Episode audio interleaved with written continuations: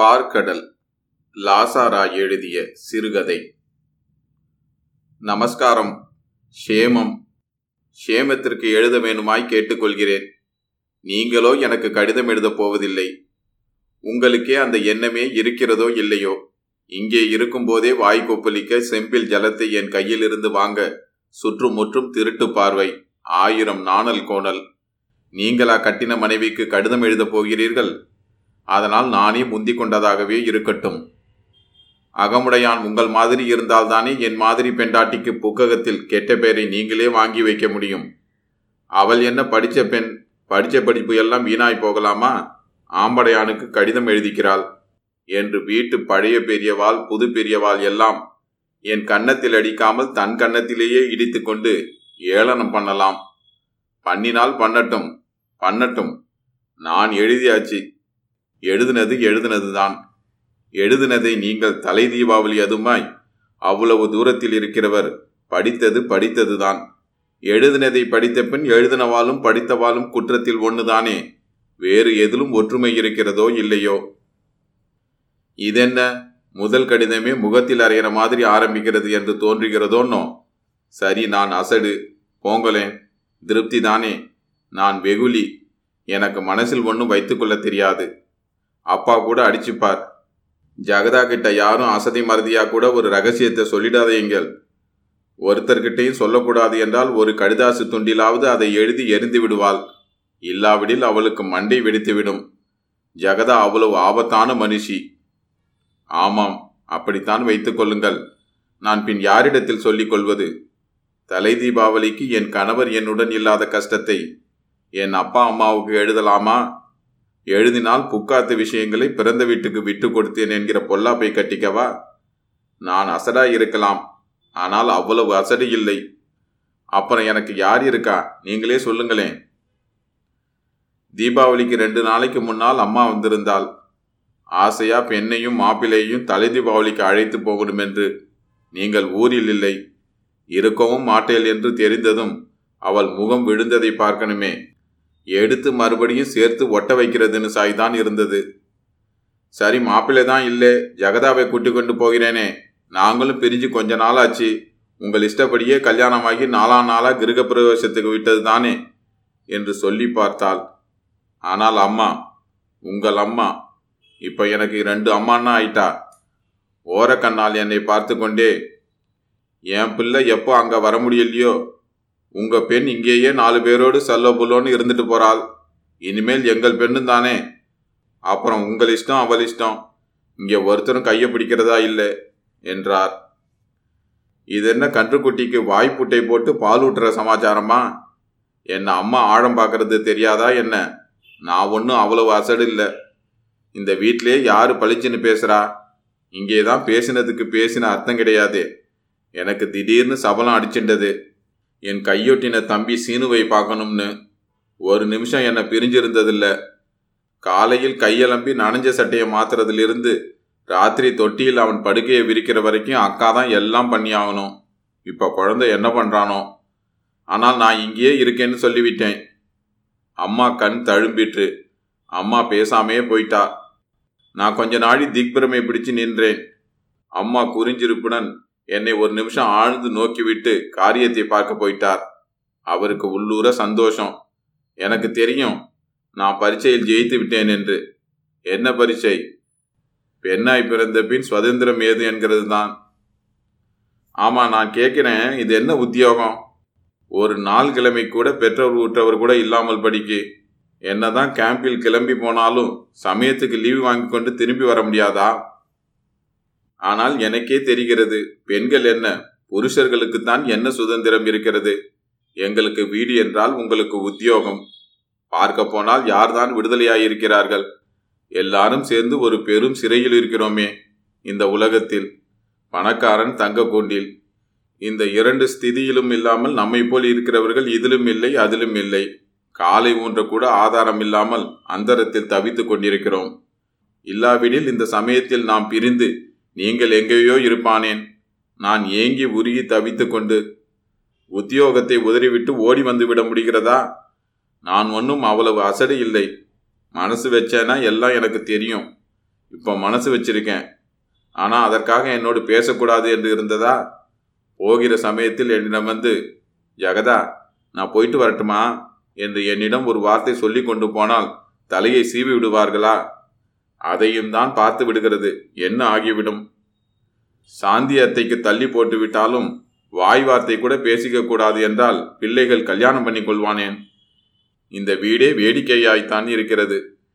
நீங்கள் எல்லாம் இப்படி இருக்கிறதால் தானே நாங்கள் எல்லாம் வெட்கம் கெட்டவர்களாகி விடுகிறோம். ஆனால் அம்மாவே சொல்லி இருக்கிறாள், கூட்டு குடித்தனம் என்றால் அப்படித்தான் இருக்கும் என்று. அவளும் சம்சாரி வீட்டில்தான் வாழ்க்கைப்பட்டாளாம். இடம் போகாத வீட்டில் நாலு ஜோடிகள் வாசம் பண்ணுமானால் என்ன பண்றது?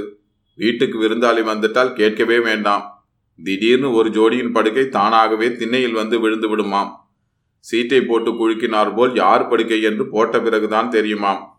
சொல்லவும் முடியாது, மெல்லவும் முடியாது. திருடனுக்கு தேல் கொட்டின மாதிரி வாயை மூடின்னு இருக்க வேண்டியதுதான். அம்மா சொல்றப்ப எனக்கு சிரிப்பாய் வரும். இந்த சம்பந்தம் பண்ணுவதற்கு முன்னால் அப்பா கூட சொன்னார், இதனடி இது அவ்வளவு உசிதமோ, ஒரே சம்சார வீடாய் இருக்கிறது, பையன் நாலு பேருக்கு நடுவே நாலாம் அவனாயிருக்கிறான், இன்னும் கல்யாணத்துக்கு ஒன்று ரெண்டு பெண்கள் காத்திருக்கிறா போல் இருக்கிறது. இருக்கட்டும் இருக்கட்டும், நிறைய குடித்தனமாக இருந்து நிறைய பெருகட்டும், நாலா வட்டத்தில் இதுதான் நம் பெண்ணுக்கு நல்லதா விளையும் பாருங்கோ. இப்போ நமக்கு என்ன குறைஞ்சி போச்சு? எடுத்த உடனே பிக்கு பிடுங்கள் இல்லாமல் கையை கோத்துண்டு போனவாளெல்லாம் கடைசியில் உலகம் தெரியாமல் எது நிலச்சிது தெரியாமல் நாயும் பூனையுமா நாரின் இருக்கதை நான் பார்த்துட்டு தானே இருக்கேன். பையன் நல்ல வேலையா நாலாம் பிள்ளையாத்தானே இருக்கான். என் மாதிரி என் பெண் வீட்டுக்கு மூத்த நாட்டு பெண்ணாய் வாழ்க்கப்பட வேண்டாமே. அம்மா அப்படி சொல்றப்போ நன்னா தான் இருக்கு. நாவலில் கதாநாயகியாய் இருக்க யார்தான் ஆசைப்பட மாட்டார்கள்? ஆனால் தனக்கென்று வரப்போதானே தெரிகிறது. நிஜமா நீங்கள் அன்றைக்கு ஆதரவாய் எனக்கு ஒரு வார்த்தை கூட இல்லாமல் வண்டியில் ஏறி போயிட்ட பிறகு எனக்கு அழுகையா வந்துவிட்டது. என் நெஞ்சின் பாரத்தை யாரிடம் கொட்டிக்கொள்வேன்? எல்லோரும் எனக்கு புதுசு. வாயில் முன்றாணி நுனியை அடைச்சிட்டு கிணற்றடிக்கு ஓடி போயிட்டேன். எத்தனை நாளி அங்கேயே உட்கார்ந்துருந்தேனோ அறியே. என்னடி குட்டி என்ன பண்ற?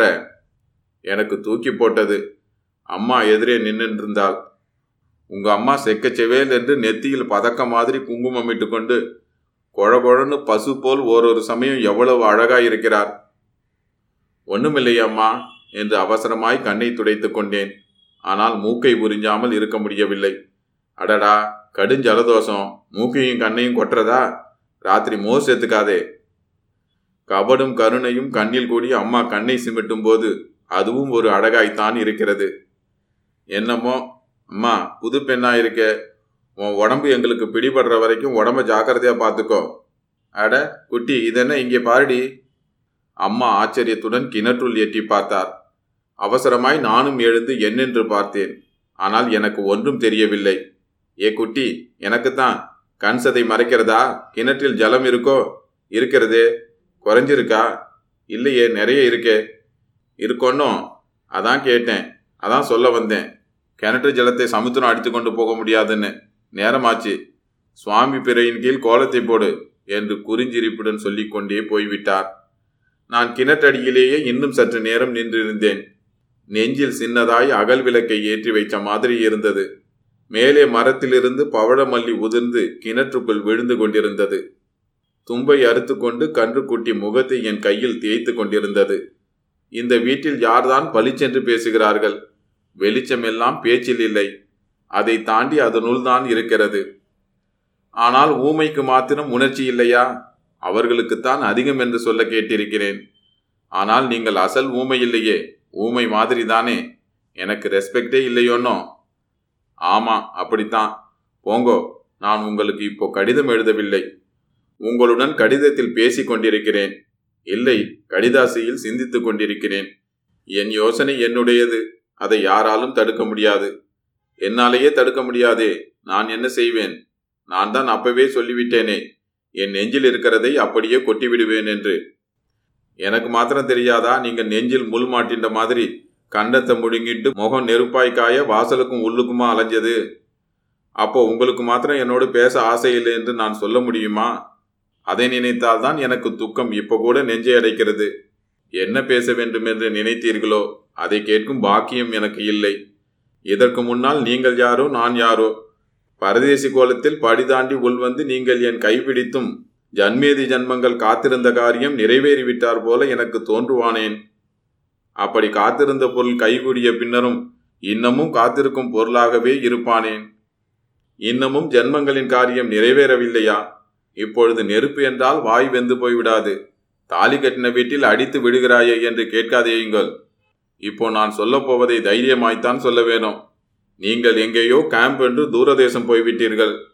இந்த நிமிஷம் எந்த ஊரில், எந்த ஹோட்டலில், சத்திரத்தில், எந்த கூரையை அண்ணாந்து பார்த்தபடி என்ன யோசனை பண்ணுகிறீர்களோ நான் புழுங்கி கொண்டிருக்கிறேன்.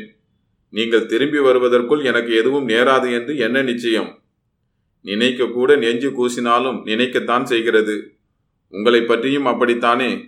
அந்தந்த நாள் ஒரு ஒரு ஆயுசு என்று கழியும் இந்த நாளில் நாம் இருவரும் இவ்வளவு சுருக்க இவ்வளவு நாள் பிரிந்திருக்கும் இந்த சமயத்தில் நம் இருவரிடையிலும் நேர்ந்திருக்கும் ஒருவொரு பார்வையிலும் மூச்சிலும் தாழ்ந்த ஒன்றிரண்டு பேச்சுக்களும் நாடியோ அகஸ்மாஸ்தாவோ ஒருவர் மேல் ஒருவர் பட்ட ஸ்பரிசமோ நினைவின் பொக்கிஷமாய்த்தான் தோன்றுகிறது.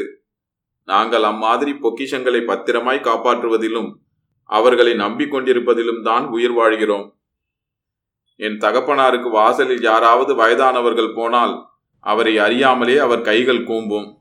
என்னப்பா என்று கேட்டால் சொல்வார், அம்மா, இந்த கிழவனார் வயது நான் இருப்பேனா என்று எனக்கு நிச்சயம் இல்லை. இந்த நாளில் இத்தனை வயசு வரைக்கும் இருக்கிறதே. காலத்தையும் வயசையும் இவர்கள் ஜெயம் கொண்ட மாதிரி தானே. இவர்களுடைய அந்த வெற்றிக்கு வணங்குகிறேன் என்று வேணுமென்றே குரலை பணிவாய் வைத்து கொண்டு அப்படி சொல்கையில் ஏதோ ஒரு தினிசில் உருக்கமாயிருக்கும். ஏன் அவ்வளவு தூரம் போவானேன்? இந்த குடும்பத்திலேயே ஆயுசுக்கும் ரணமாய் தீபாவளிக்கு தீபாவளி தன்னைத்தானே புதுப்பித்துக் கொள்ளும் திருஷ்டாந்தம் இல்லையா? நீங்கள் இப்போது நால்வராய் இருப்பவர்கள் ஐவராயிருந்தவர்கள் தானே. கடைசியில் எதை பற்றி எழுத வேண்டும் என்று நினைத்திருந்தேனோ அதுக்கே வந்துவிட்டேன். நீங்கள் இல்லாமலே நடந்த தலை தீபாவளி கொண்டாட்டத்தை பற்றித்தான். அம்மாவை பார்த்தால் ஒரு சமயம் பிரமிப்பாய்தான் இருக்கிறது. அந்த பாரி சரீரத்துடன் அவர் எப்படி பம்பரமாய் சுற்றுகிறார், எவ்வளவு வேலை செய்கிறார், ஓய்ச்சல் ஒழிவில்லை. சிறுசுகள் எங்களால் அவருக்கு சரியாய் சமாளிக்க முடியவில்லையே. மாடிக்கு போய் அவர் மாமியாருக்கு சிசுரிஷை பண்ணிவிட்டு மலம் முதற்கொண்டு எடுக்க வேண்டியிருக்கிறது. வேறொருவரையும் பாட்டி பணிவிடைக்கு விடுவதில்லை. அப்பாவுக்கு என்ன இந்த வயசில் இவ்வளவு கோபம் வருகிறது? ஒரு புலியோ மிளகாயோ துளி சமையலில் தூக்கிவிட்டால் தாளத்தையும் சாமான்களையும் அப்படி அம்மானை ஆடுகிறாரே. அவரை கண்டாலே மாட்டு பெண்களுக்கெல்லாம் நடுக்கல். அழகாயிருக்கிறார், வழிந்த சுழி மாதிரி ஒல்லியாய் நிமிர்ந்த முதுகுடன். இந்த வயசில் அவர் தலையில் அவ்வளவு அடர்த்தியாய் தும்பை மயிர். கண்கள் எப்பவும் தணல் பிழம்பாகவே இருக்கின்றன. அம்மா சொல்கிறார், என்ன செய்வார் பிராமணன், உத்தியோகத்திலிருந்து ரிட்டையர் ஆன பிறகு பொழுது போகவில்லை. ஆத்தில் அமுல் பண்ணுகிறார். ஆபீஸில் பண்ணி பண்ணி பழக்கம். இனிமேல் அவரையும் என்னையும் என்ன செய்கிறது? எங்களை இனிமேல் வளைக்கிற வயசா? வளைத்தால் அவர் டப்பென முறிஞ்சு போவார். நான் பொத்தை பூசணிக்காய் பொற்றென்று உடைஞ்சு போவேன். நாங்கள் இருக்கிற வரைக்கும் நீங்கள் எல்லாம் சகிச்சுண்டு போக வேண்டியதுதான். இந்த மாடியில் இருக்கிற கிழவியை வந்த இடத்துக்கு சேர்க்க வேண்டிய பொறுப்பு ஒன்று இருக்கு. அப்புறம் ஏன் அம்மா இப்படியெல்லாம் பேசுகிறேன் என்பார் மூத்த ஓர்படி. பின்ன என்ன, நாங்கள் இருந்துட்டே இருந்தால் நீங்கள் உங்கள் இஷ்டப்படி எப்போ இருக்கிறது. இப்போ எங்களுக்கு என்னம்மா குறைச்சல்? அம்மாவுக்கு உள்ளூர சந்தோஷம்தான், ஆனால் வெளி காண்பித்து கொள்ள மாட்டார். அது சரிதாண்டி, நீ எல்லோருக்கும் முன்னாலே வந்துட்ட. பின்னாலே வந்தவாளுக்கெல்லாம் அப்படி இருக்குமோ? ஏன் என் பெண்ணையே எடுத்துக்கோ. ஏன் அவளுக்கு காலேஜ் குமரியா விளங்கணும்னு ஆசையாக இருக்கு. இஷ்டப்படி வந்துட்டு போயிட்டு உடம்பு தெரிய உடுத்துண்டு நான் ஒருத்தி தான் அதுக்கெல்லாம் குந்தகமாயிருக்கேன். அவள் பிறந்ததிலிருந்தே அப்பா உடன் பிறந்த மாதிரி செல்லும். நான் வாயை பிளந்தேன்னா முதன் முதலில் பிள்ளையாருக்கு தேங்காய் உடைப்பவள் அவள் தான். என் வயிற்று பிண்டமே இப்படி இருந்தால் வீட்டுக்கு வந்தவாள் நீங்கள் என்ன என் பேச்சை கேட்டுட போறேன்? இல்லைம்மா, நாங்கள் நீங்கள் சொன்னதை கேட்கிறோம்மா என்று ஏக குரலில் பள்ளி பையன்கள் வாய்ப்பாடு ஒப்பிப்பது போல் கோஷ்டியாய் சொல்லுவோம். ஆமா என்னமோ சொல்றேன், காரியத்தில் காணோம். என்னை சுற்றி அஞ்சு பேர் இருக்கேன், முதுகை பிளக்கிறது. ஆளுக்கு அஞ்சு நாள். ஏன் நானும் செய்கிறேன், என் பெண் செய்ய மாட்டாள். அவள் வீதத்தை நான் தான் செஞ்சாகணும். ஆளுக்கு அஞ்சு நாள் காலையில் எழுந்து காஃபி போடுங்களேன் என்கிறேன். கேட்டதுக்கு பலன் எல்லோரும் இன்னும் அரை மணி நேரம் அதிகம் தூங்குறேன். எங்களுக்கு ரோசமாயிருக்கும். இருந்தும் என்ன பண்ணுகிறது, அம்மாவை எதிர்த்து ஒன்றும் சொல்ல முடியாது. நாங்கள் அஞ்சரை மணிக்கு எழுந்தால் அவர் ஐந்து மணிக்கு எழுந்து அடுப்பை மூட்டியிருப்பார். ஐந்து மணிக்கு எழுந்தால் அவர் நாலரை மணிக்கு எழுந்து காஃபியை கலந்து கொண்டிருப்பார். நாலரை மணிக்கு எழுந்தால் அவர் நான்கு மணிக்கு. இந்த போட்டிக்கு யார் என்ன பண்ண முடியும்? வாங்க வாங்க காஃபியை குடிச்சிட்டு போயிடுங்க. ஆறி அவலாகி போய் அதை மறுபடியும் சுட வைக்காதபடி. அதுவே நீங்கள் பண்ணுற உபகாரம். நான் தான் சொல்கிறேனே, நான் ஒண்டியாக இருந்தப்போ எல்லாத்தையும் நானே தான் செஞ்சாகணும், செஞ்சிட்டு இருந்தேன். இப்போ என்னடானா கூட்டம் பெருத்து போச்சு, வேலையே ஏலம் போட்டாரது. ம் நடக்கட்டும் நடக்கட்டும், எல்லாம் நடக்கிற வரையில் தானே. நானும் ஒரு நாள் ஓஞ்சி நடுரேலியில் காலை நீட்டிட்டேன்னா அப்புறம் நீங்கள் செஞ்சு தானே ஆகணும். நீங்கள் செஞ்சதை நான் ஏற்றுண்டு தானே ஆகணும். மடியோ விடுப்போ ஆச்சாரமோ அனாச்சாரமோ. அம்மா அவர் காரியத்தை பற்றி சொல்லிக்கட்டும். எல்லாமே அவர் செஞ்சுண்டாதான் அவருக்கு பாந்தமாக இருக்கிறது. எங்களை பெற்றவர்களும் ஏதோ தங்களுக்கு தெரிஞ்சதை எங்களுக்கு சொல்லித்தான் வைத்திருக்கிறார்கள்.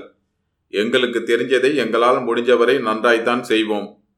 ஆனால் அவர் ஆச்சாரத்தை பற்றி பெருமைப்பட்டு கொள்வதில் கடுகளவு நியாயம் கூட கிடையாது. ஜலம் குடிக்கும்போது ஒரு வேளையாவது பல்லில் டம்ளர் இடிக்காத நாள் கிடையாது.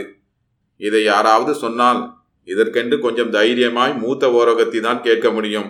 ஒப்புக்கொள்ள மாட்டார். எனக்கு காது கேட்கலையே என்று விடுவார். இதென்ன காதுக்கு கேட்காவிட்டால் பல்லுக்கு தெரியாதா என்ன? உங்கள் தங்கை எங்கேயாவது திரிந்துவிட்டு ரேழியில் செருப்பை உதறிவிட்டு காலை கூட அலம்பாமல் நேரே அடுப்பங்கரையில் வந்து என்னம்மா பண்ணியிருக்கே என்று வானொலியிலிருந்து ஒற்றை விரலால் வழித்து போட்டு கொண்டு போவாள். அதற்கு கேள்வி முறை கிடையாது. அதற்கென்ன செய்வது? நான் அப்படி இருந்தால் என் தாயும் என்னிடம் அப்படித்தான் இருந்திருப்பாளோ என்னவோ. ஆனால் அம்மா ஏதோ தன் வார்த்தை சொல்றதுன்னு சொல்லிக்கலாமே ஒழிய, இவ்வளவு பெரிய சம்சாரத்தில் இத்தனை சிறுசுகள் பெருசுகள் விதவிதங்களிடை உழல்கையில் எந்த சீலத்தை உண்மையாக கொண்டாட முடியும்? ஓரொரு சமயம் அம்மா சொல்வதை பார்த்தால் என்னவோ நாங்கள் அஞ்சு பேரும் வெறுமனே தின்று தெரித்து வளைய வருகிற மாதிரி நினைத்து கொள்ளலாம். ஆனால் இந்த வீட்டுக்கு எத்தனை நாட்டு பெண்கள் வந்தாலும் அத்தனை பேருக்கும் மிஞ்சி வேலை இருக்கிறது. சமையலை விட்டால் வீட்டு காரியம் இல்லையா, விடுப்பு காரியம் இல்லையா, குழந்தைகள் காரியம் இல்லையா, சுற்று காரியம் இல்லையா, புருஷாளுக்கே செய்கிற பணிவிடை காரியங்கள், இதெல்லாம் காரியத்தில் சேர்த்து இல்லையா? இந்த வீட்டில் எத்தனை பேர் இருக்கிறார்களோ அத்தனை பந்திகள். ஒவ்வொருத்தருக்கும் சமயத்துக்கு ஒரு குணம். ஒருத்தருக்கு குழம்பு ரசம் மோர் எல்லாம் கிண்ணங்களில் களத்தை சுற்றி வைத்தாக வேண்டும். ஒருத்தருக்கு எதிரே நின்று கொண்டு கரண்டி கரண்டியாய் சொட்டியாக வேண்டும். நீங்களோ மௌன விரதம். தலை களத்தின் மேல் கவிழ்ந்து விட்டால் சிப்பலை சாய்க்கக்கூட முகத்துக்கும் இலைக்கும் இடையில் கிடையாது. ஒருத்தர் சதா சலசலா வலவலா. களத்தை பார்த்து சாப்பிடாமல் எழுந்த பிறகு இன்னும் பசிக்கிறதே, ரசம் சாப்பிட்டேனோ மோர் சாப்பிட்டேனோ என்று சந்தேகப்பட்டு கொண்டே இருப்பார். குழந்தைகளை பற்றியோ சொல்ல வேண்டாம். எல்லார் வீட்டிலும் தீபாவளி முந்தின ராத்திரியானால் நாம் வீட்டில் மூணு நாட்களுக்கு முன்னதாகவே வந்து விடுகிறது.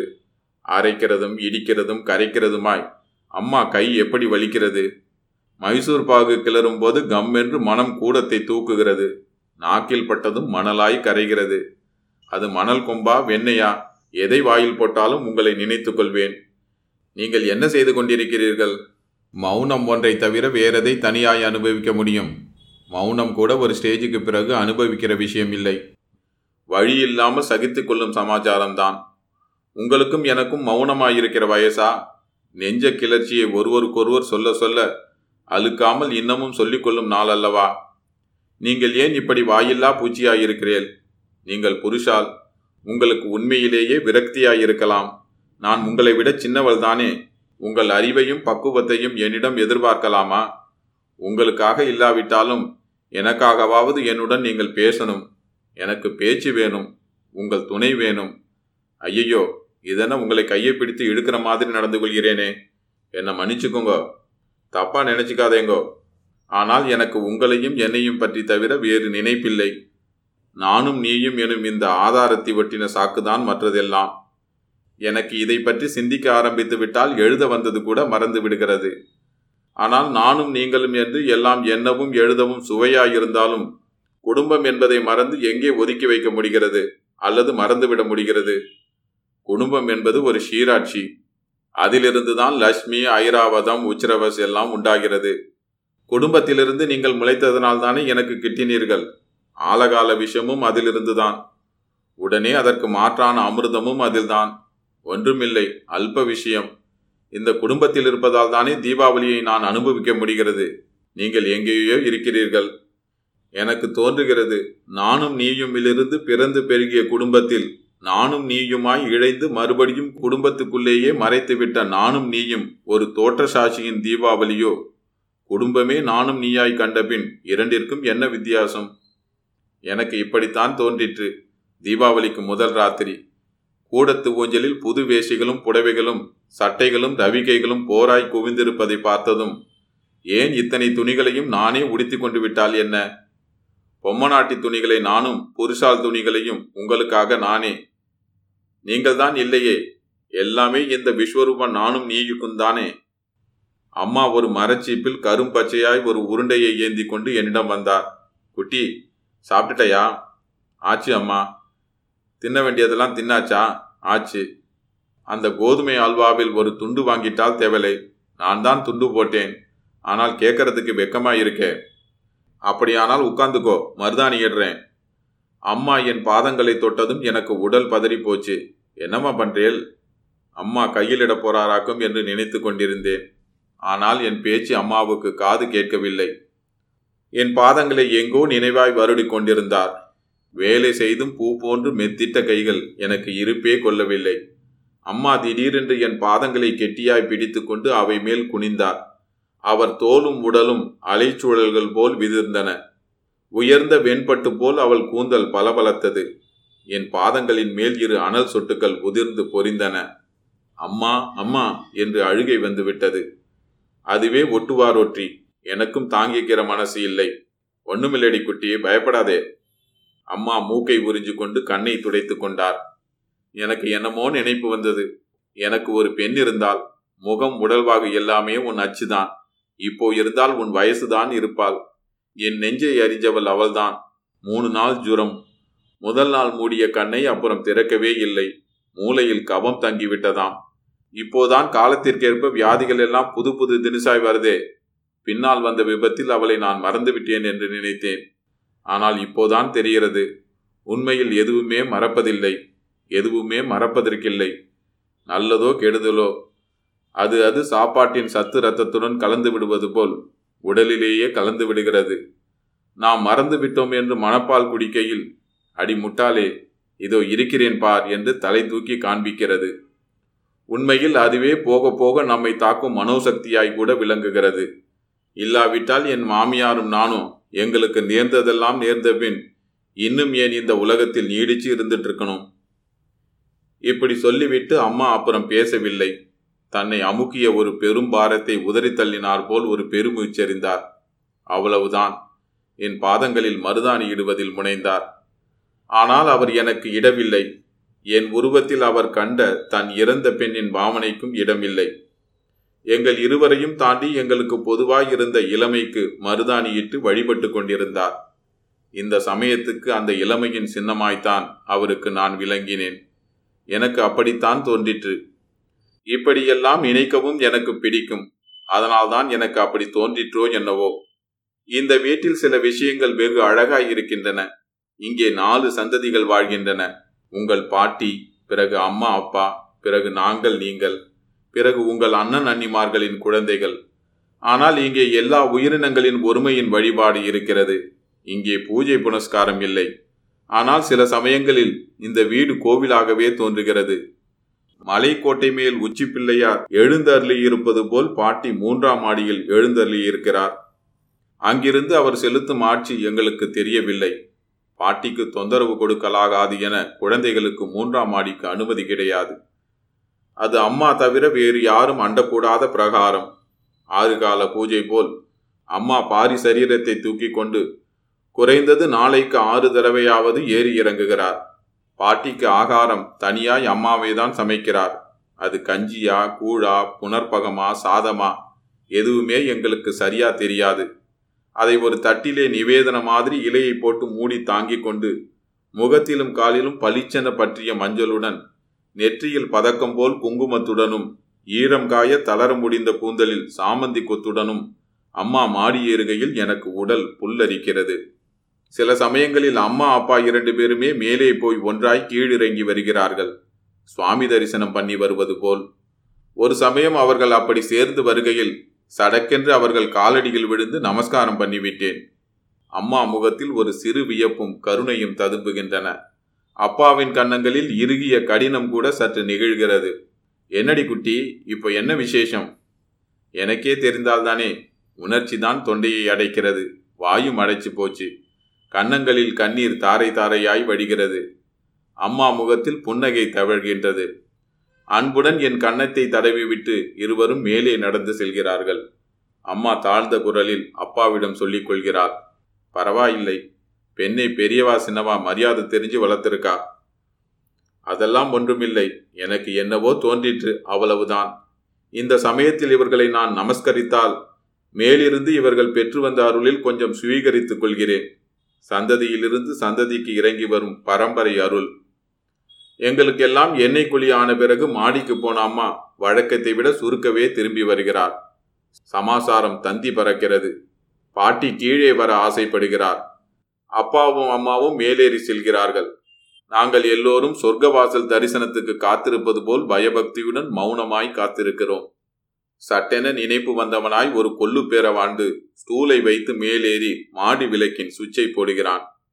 திடீரென மாடி வளைவில் பாட்டி தோன்றுகிறார். விமானத்தில் சுவாமியை எழுப்பினார் போல் நாற்காலியில் அவர் இருக்க, அம்மாவும் அப்பாவும் இரு பக்கங்களிலும் நாற்காலியை பிடித்து கொண்டு வெகு ஜாக்கிரதையாய் மெதுவாய் கீழே இறங்குகிறார்கள். பிறகு பத்திரமாய் அப்பா பாட்டியை இரு கைகளிலும் வாரி தூக்கி கொண்டு போய் மனை மீது உட்காத்தி வைக்கிறார். அப்பா பிடித்து கொண்டிருக்க அம்மா பதச்சூட்டில் வெந்நீரை மொண்டு மொண்டு ஊற்றி பாட்டி உடம்பை தடவினார் போல் தேய்க்கிறாள். நாங்கள் எல்லோரும் சுற்றி நின்று பார்க்கிறோம். இது ஆராதனை இல்லாது ஏது? ஆமாம், பாட்டியின் உடல்நிலை அடிக்கடி குளிப்பதற்கில்லை. எந்த சாக்கில் மாரில் சளி தாக்கிவிடுமோ எனும் பயம். உற்சவருக்கு விசேஷ நாட்களில் மாத்திரம் அபிஷேகம் நடப்பது போல் பாட்டிக்கு நாள் கிழமை பண்டிகை தினம் போதுதான் சர்வ ஜாக்கிரதையாய் குளிப்பாட்டு நடக்கும். சற்று அழுத்தி தேய்த்தால் எங்கே கையோடு சதை பீய்ந்து வந்து விடுமோ எனும்படி உடல் அவ்வளவு நளினம். அந்த உடலில் மானம் வெட்கம் எனும் உணர்ச்சி விகாரங்களுக்கு எங்கே இடம் இருக்கிறது? எந்த நேரத்தில் இந்த உடல் விலங்கை கழற்றி எரிய போகிறோம் என்றுதான் அந்த உயிர் காத்து கொண்டிருக்கிறதே.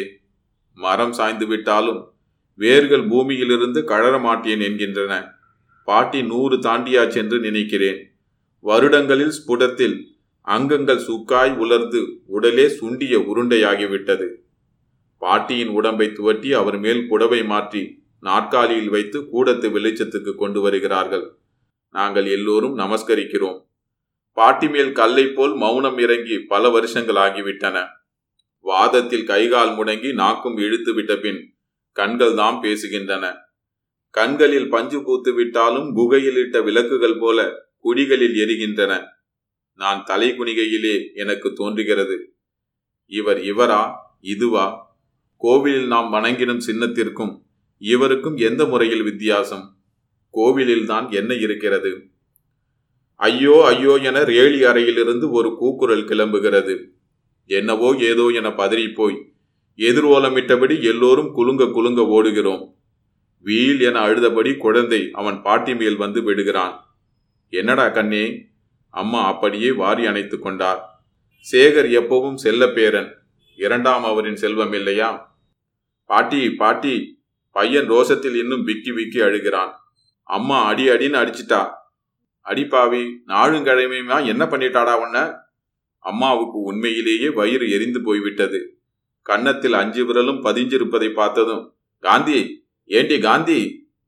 ரேடி அறை ஜன்னலில் காந்திமதி மன்னி உட்கார்ந்திருந்தாள். ஒரு காலை தொங்கவிட்டு ஒரு காலை கொத்திட்டு அந்த முட்டி மேல் கைகளை கோத்து கொண்டு கூந்தல் அவிழ்ந்து தோளில் புரள்வது கூட அவளுக்கு தெரியவில்லை. அவள் கண்களில் கோபக்கணல் வீசிற்று. ஒல் வழியில் புருவங்கள் நெறிந்து கீழ் உதடு பிதுங்கிற்று. அம்மாவை கண்டாதும் அவள் எழுந்திருக்க கூட இல்லை. ஐயையோ! என் பக்கத்தில் சின்னமணி நின்று கொண்டிருந்தாள். முழங்கையை பிடித்து, காதண்டே, காந்திமணிக்கு வெறி வந்திருக்கு என்றாள். காந்திமணிக்கு இப்படி நினைத்து கொண்டு இம்மாதிரி முன்னறிக்கை இல்லாத குணக்கேடு வந்துவிடும். மூன்று மாதங்களுக்கு ஒரு முறையோ ஆறு மாதங்களுக்கு ஒரு முறையோ மூன்று நாட்களுக்கு கதவை அடைத்து கொண்டு விடுவாள். அன்ன ஆகாரம் குழி ஒன்றும் கிடையாது. சந்திரனை ராகு பிடிப்பது போல் பெரிய மனச்சோர்வு அவளை கவ்விவிடும். அப்போது அம்மா உட்பட யாரும் அவள் வழிக்கு போக மாட்டார்கள். காந்திமணியின் வாழ்வே தீரா துக்கமாகிவிட்டது. சின்னமணி அப்புறம் என்னிடம் விவரமாய் சொன்னாள். என்னால் நிஜமாகவே கேட்கவே முடியவில்லை. காதையும் பொத்திக்கொண்டு கண்ணையும் இறுக மூடிக்கொண்டு விட்டேன். அந்த காட்சியை நினைத்து பார்க்க முடியவில்லை. உங்கள் இரண்டாவது அண்ணா தீபாவளிக்கு சீனி வெடி வாங்க போய் பட்டாசு கடையில் வெடி விபத்தில் மாட்டிக்கொண்டு விட்டாராமே. எந்த மகாபாவி சிகரெட்டை அணைக்காமல் தூக்கி எறிந்தானோ அல்லது வேறு என்ன நேர்ந்ததோ வெடித்த கடையில் கடை சாமான்கள் பனைமர உயரம் எழும்பி விழுந்தனவாமே. அண்ணாவுக்கு பிராணன் அங்கேயே போய்விட்டதாம். அண்ணாவுக்கு முகமே இல்லையாம். சில்லு சில்லாய் பேந்து விட்டதாம். முகமிருந்த விடத்தில் துணியை போட்டு மூடிக்கொண்டு வந்தார்களாம். சேகர் அப்போது வயிற்றிலே மூணு மாசமாம். இப்போ சேகருக்கு வயது ஏழா எட்டா? நிஜமா கேட்குறேன். இந்த கஷ்டத்தை நீங்கள் எல்லோரும் எப்படி சகிச்சின்றிருந்தீர்கள்? அம்மாவும் அப்பாவும் எப்படி இதிலிருந்து மீண்டார்கள்? நீங்கள் எல்லோரும் முதலில் எப்படி உயிரோடு இருக்கிறீர்கள்? காந்திமதி மன்னி கருகி போனதற்கு கேட்பானேன். இது நேர்வதற்கு முன்னால் அவள்தான் ரொம்பவும் கலகலப்பாய் எப்பவும் சிரிச்ச முகமாய் இருப்பாளாமே. இப்போ கூட அந்த முகத்தின் அழகு முற்றிலும் அழியவில்லை. அவள் சீற்றமெல்லாம் அவள் மேலேயே சாய்கையில் நெருப்பில் பொன் உருகி நெளிவது போல தன் வேதனையின் தூய்மையில்தான் ஜொலிக்கிறாள். அவளுக்கு அவள் கதி நேர்ந்த பின் மற்றவர் போல் தெரித்து கொண்டு பிறந்தகம் போகாமல் எங்களோடு ஒருவராய் இதுவரை இங்கேயே அவள் தங்கியிருப்பதிலும் ஒரு அழகு பொழிகின்றது. அவளை அவள் கோலத்தில் கண்டதும் அம்மாவுக்கு கூட சற்று குரல் தணிந்தது. ஏண்டி காந்தி, இன்னுமா குளிக்கல? வா வா, எழுந்துரு. குழந்தையை இப்படி உடம்பு வீங்க அடிச்சிருக்கிய, இது நியாயமா? நியாயமா நியாயம்? உலகத்தில் நியாயம் எங்கே இருக்கு? காந்திமதி மன்னி குரலில் நெருப்பு கக்கிற்று. அதற்கு குழந்தை என்ன பண்ணுவான்? பாட்டி பாட்டி, நான் ஒன்றுமே பண்ணலை. ஊசி மத்தாப்பை பிடிச்சிட்டு வந்து இதை பாரு அம்மானு இவன் முகத்துக்கு எதிரே நீட்டினேன். அவ்வளவுதான். என்னை கையை பிடிச்சி இழுத்து குனிய வச்சு முதுகிலையும் மூஞ்சிலையும் கோத்து கோத்து அரைஞ்சிட்டா பாட்டி. பையனுக்கு சொல்லும் போதே தூக்கம் புதிதாய் பெருகிற்று. அம்மா அவனை அணைத்து கொண்டார். இங்கே வா தோசி, உன்னை தொலைச்சி முழுகி போடுறேன். வயத்தில் இருக்கிற போதே அப்பனுக்கு உல வச்சாச்சு, உன்னை என்ன பண்ணா தகாது. அம்மாவுக்கு கனகோபம் வந்துவிட்டது.